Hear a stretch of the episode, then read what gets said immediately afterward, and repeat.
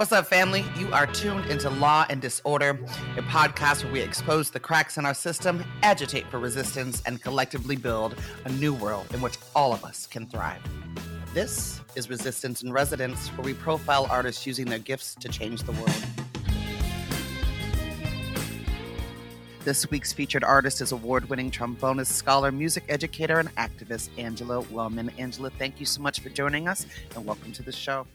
Well, it is my absolute pleasure to be here, and thank you for this uh, this invitation. I'm I'm honored. I've been listening to you for a while, Kat, and I'm like, hey, I get to talk to Kat Brooks. yes, we Yay. do not do that nearly enough. Um, and and absolutely you know thrilled to be able to uplift all that you do angela we start these usually by asking folks about how they became the brilliant folks they are so i want to start with a little bit about little angela and like where you grew up what was your family like you know when did you discover music all that good stuff mm. well i am i hail proudly from kansas city missouri heart of america land of uh, bebop, Charlie Parker, Count Basie, uh, you know, that music that put the swing into jazz. Um, that said, I was born into music. I was born into a musical family. My grandparents and parents, and many of my aunts and uncles, and then my immediate family, my brothers, we all um, musicians, some sort or another. Um, I grew up in Kansas City listening to my grandfather and his stride piano playing in the style of like James P. Johnson and those early cats from the early, you know, 1900s. My grandmother was a singer. My even though she didn't perform professionally, she uh, was a domestic engineer raising nine children and then being a fabulous grandmother to 70 71 uh, grandchildren that her nine children bore. Uh, my mother was a civil servant by day and a professional jazz vocalist by night, working and singing at uh, the top of the Hilton Inn in Kansas City, which was at the time not a place where Black folk could go and enjoy a meal and my mother's beautiful voice. Um, but she sang there. Um, it was one of their preeminent hotels. And she would work 40 hours a week at the Army Hometown News Center at 10th and Hardesty in Kansas City, Missouri, typing um, news stories about, uh, like she said, the boys overseas um, and sending them to their hometown news uh, um, outlets, uh, keeping them apprised of how their soldiers were doing. And then at night she would come home and cook dinner and you know hang out with me a little do my homework.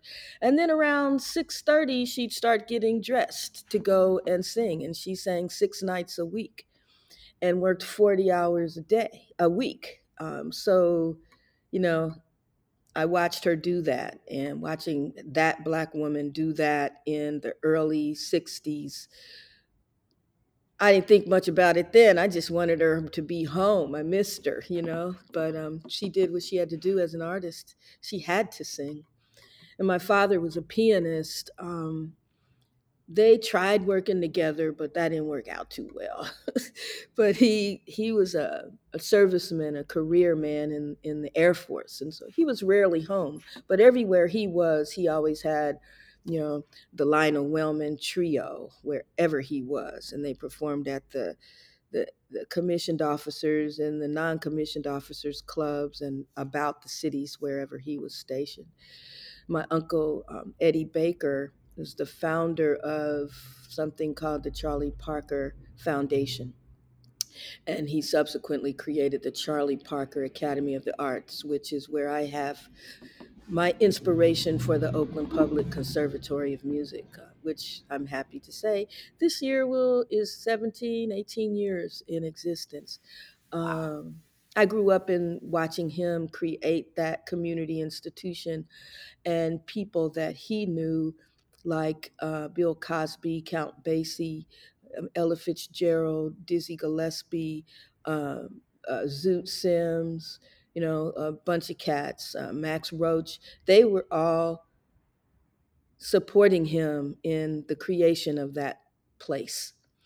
I have this fabulous, iconic photo of him with those people I just mentioned right there in my hometown, standing out in front of the Charlie Parker Academy um, at the ground at the opening of um, the of the center. It was like a ten thousand square foot space that he had classrooms and recording places and you know.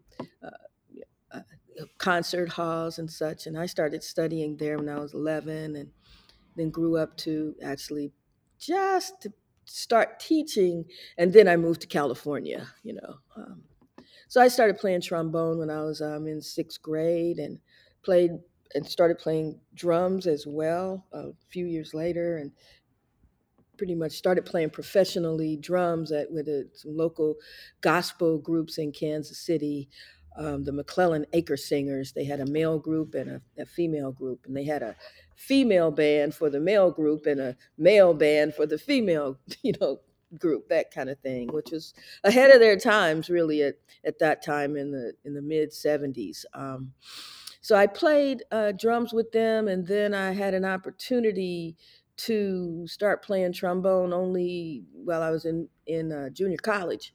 Uh, they needed some more people to play in what they at that time called the stage band.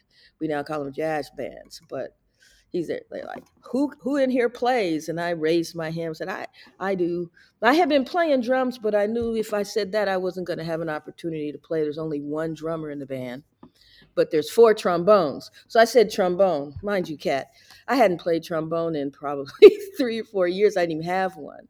But i started i went out and got one and i changed my major. After being in that band i remembered what the camaraderie and the absolute um, joy and just just that space of of, of blackness, you know, in mus- musical blackness, you know, that I experienced. Um, I changed my major from med- medic- medicine. I was in pre med to music, and and then joined. There was the there was a a government program called the CETA program. I don't know if you know that, Comprehensive Employment Training Act.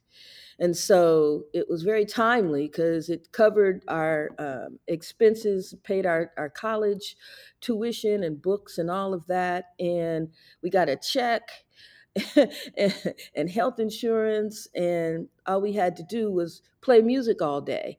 And it was a, the program was um, one where, uh, you know, elder, it was a training program and so you learned from from elder people who did what you do and so it was kind of unique and interesting in that way so a lot of the early cats like cats who went to school with with count with uh charlie parker and and and who played in count basie's band and and and uh, you know Mary Lou Williams, a lot of just those early jazz pioneers, those cats were our teachers. So half the band were them, and the other half were, were were us youngsters coming up, right? And and that was my job for like four years. And after that, I ended up going to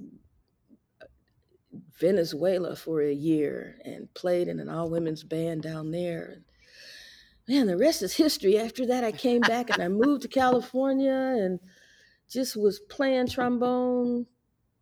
Yeah, that's what I was doing.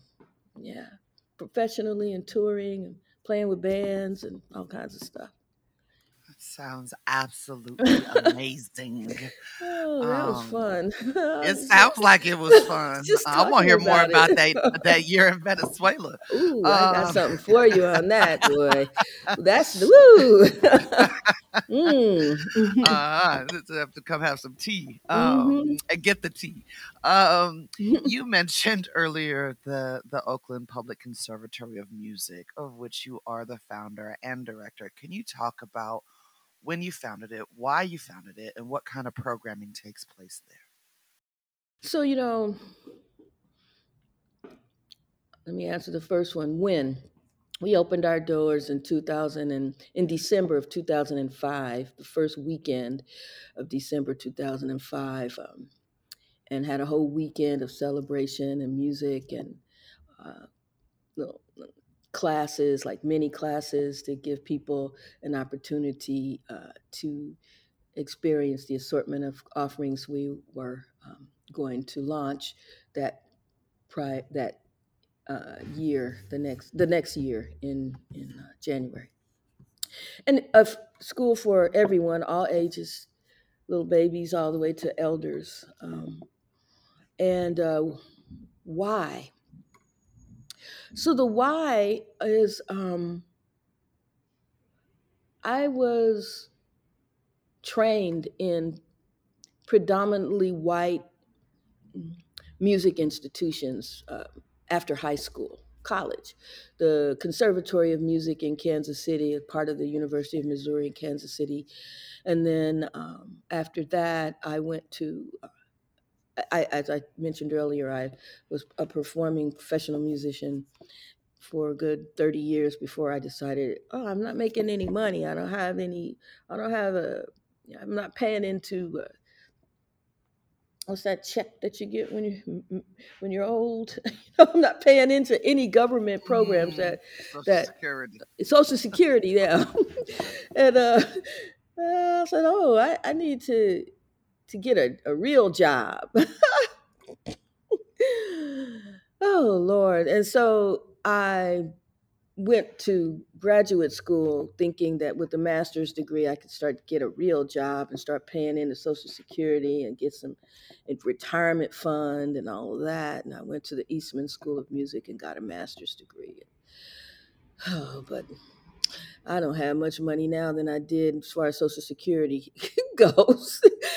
thinking that that you know I fell for the okey doke on that one. Let me just put it like that but I, I found it eh, I, I realized after that graduate school experience as well that you know out of for example a school with 275 music students in the undergraduate and graduate programs only 15 of them were african american you know and in the graduate program only five of us were african american four of whom were black men and one woman. And I'm like, something's really wrong with this.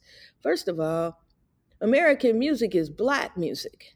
you know, um, you know, music from our diaspora, music born and shorn from, you know, you know, our our blood, sweat, and tears, and and and and all the things.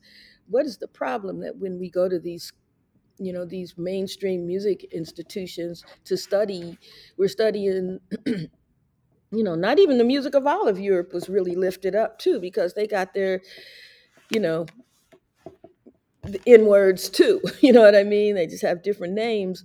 But you know, the music of Northern Europe is more lifted up in those in those institutions. And I'm and I'm thinking this is just not this is so wrong because our music is ancient and our ways of passing it on and studying and all of this are ancient and we don't have opportunities to even delve into who we are because our music holds everything we need to know about who we are.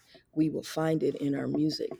And so, um, having been teaching in schools in Oakland and watching year after year the the diminishing numbers of black students in music programs, I mean, today it's absolutely egregious what you can see in, in in in the Oakland public schools and their music programs, and and I will attest to this till my day, to the day I die, of how much I feel like it is such a, a hatred for Black children and an absolute disrespect that ways are not made to ensure that at least their numbers in the music rooms equal their numbers in the school in general, right? But so that's much of the reason behind the the creation of the public conservatory music public.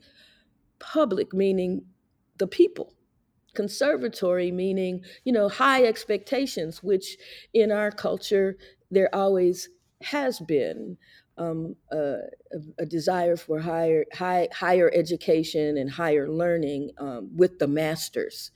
And so um, the public conservatory um, was founded to to do just that to to create an environment of rigor much of what you would find if you were born into a family of Malian, you know, Jalis, you know, there was an expectation that you would learn the history, that you would learn the instruments, and you would learn to tell the stories through the music. And you would be a great technician and all the things. So yeah, that's that's pretty much why I I decided and I wanted to do this for years to create a place where more black children particularly and then black girls could have similar experiences as I have, you know, and then they would have access to first of all that part of themselves, that ancient part of themselves, and then also, heck, you know, the music industry and black music is what feeds the industry more than anything. I call black music the, the music that the world dances to. Um, you think about salsa and reggae and, you know, uh, jazz and, and blues and tango and, and samba, all of that was created from the hearts and souls and lives of those enslaved African people right?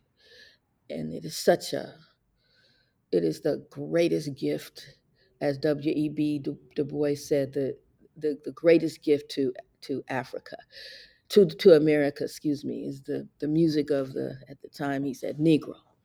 And, and that is so true, you know. So that's at the heart of the public conservatory. And as I studied more and more and realized I need to be more courageous in what I'm doing, I dropped people of color.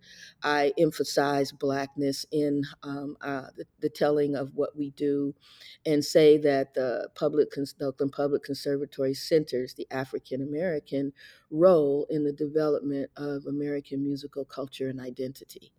You can come here and study Bach, but you can also study James Brown, you know, right there from, from Brown to Bach, I say, and everything else. I'd, I'd like to know, you, you give so much time and energy, I know, running the conservatory. Talk about carving out time uh, to create and engage in your own craft and a little bit about your creative process. Mm. You know, oh, hmm over the last 10 years, I've been diligently focused on completing a dissertation with which I'm going to be finished within about three weeks, totally, you know. But through that time, I've had to figure out how do I keep playing? How do I, you know, because when you play, an instrument or when you sing your bones vibrate literally. And there's a certain type of um, synchronization that happens on a, at a biological level. And we when we don't have access or we don't have access to something to maintain that it can really cause a true imbalance in one's spirit. As a as a performing musician for example I have felt that and I experience it on the regular. So just to just keep myself balanced, I'll because um, I don't have a lot of time to go out and play the trombone, you know, with others right now. I'll just play some long tones and just so I can get my my my bones vibrating and and play a mel play some you know some some uh, a ballad or something like that to just kind of keep myself in touch, some scales and things like that. Um, my creative process through the years really um, has evolved from first of all, the thing that I learned from the elders who who who taught me first was to learn the language, right? And so once I know the language, then I'm, I'm able to t- tell a story.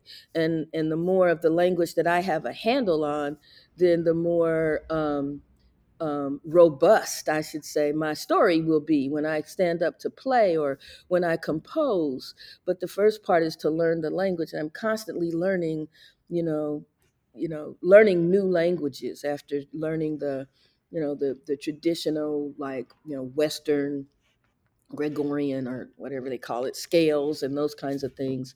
Then branching out and learning scales from other other countries and other cultures, Indian scales and Carnat, you know, those like Carnatic scales and and and uh, the scales of like the instruments from from Africa, which are mostly grounded in a pentatonic world, um, and then taking and, and just playing around with those and listening more than anything to the existing melodies in my head.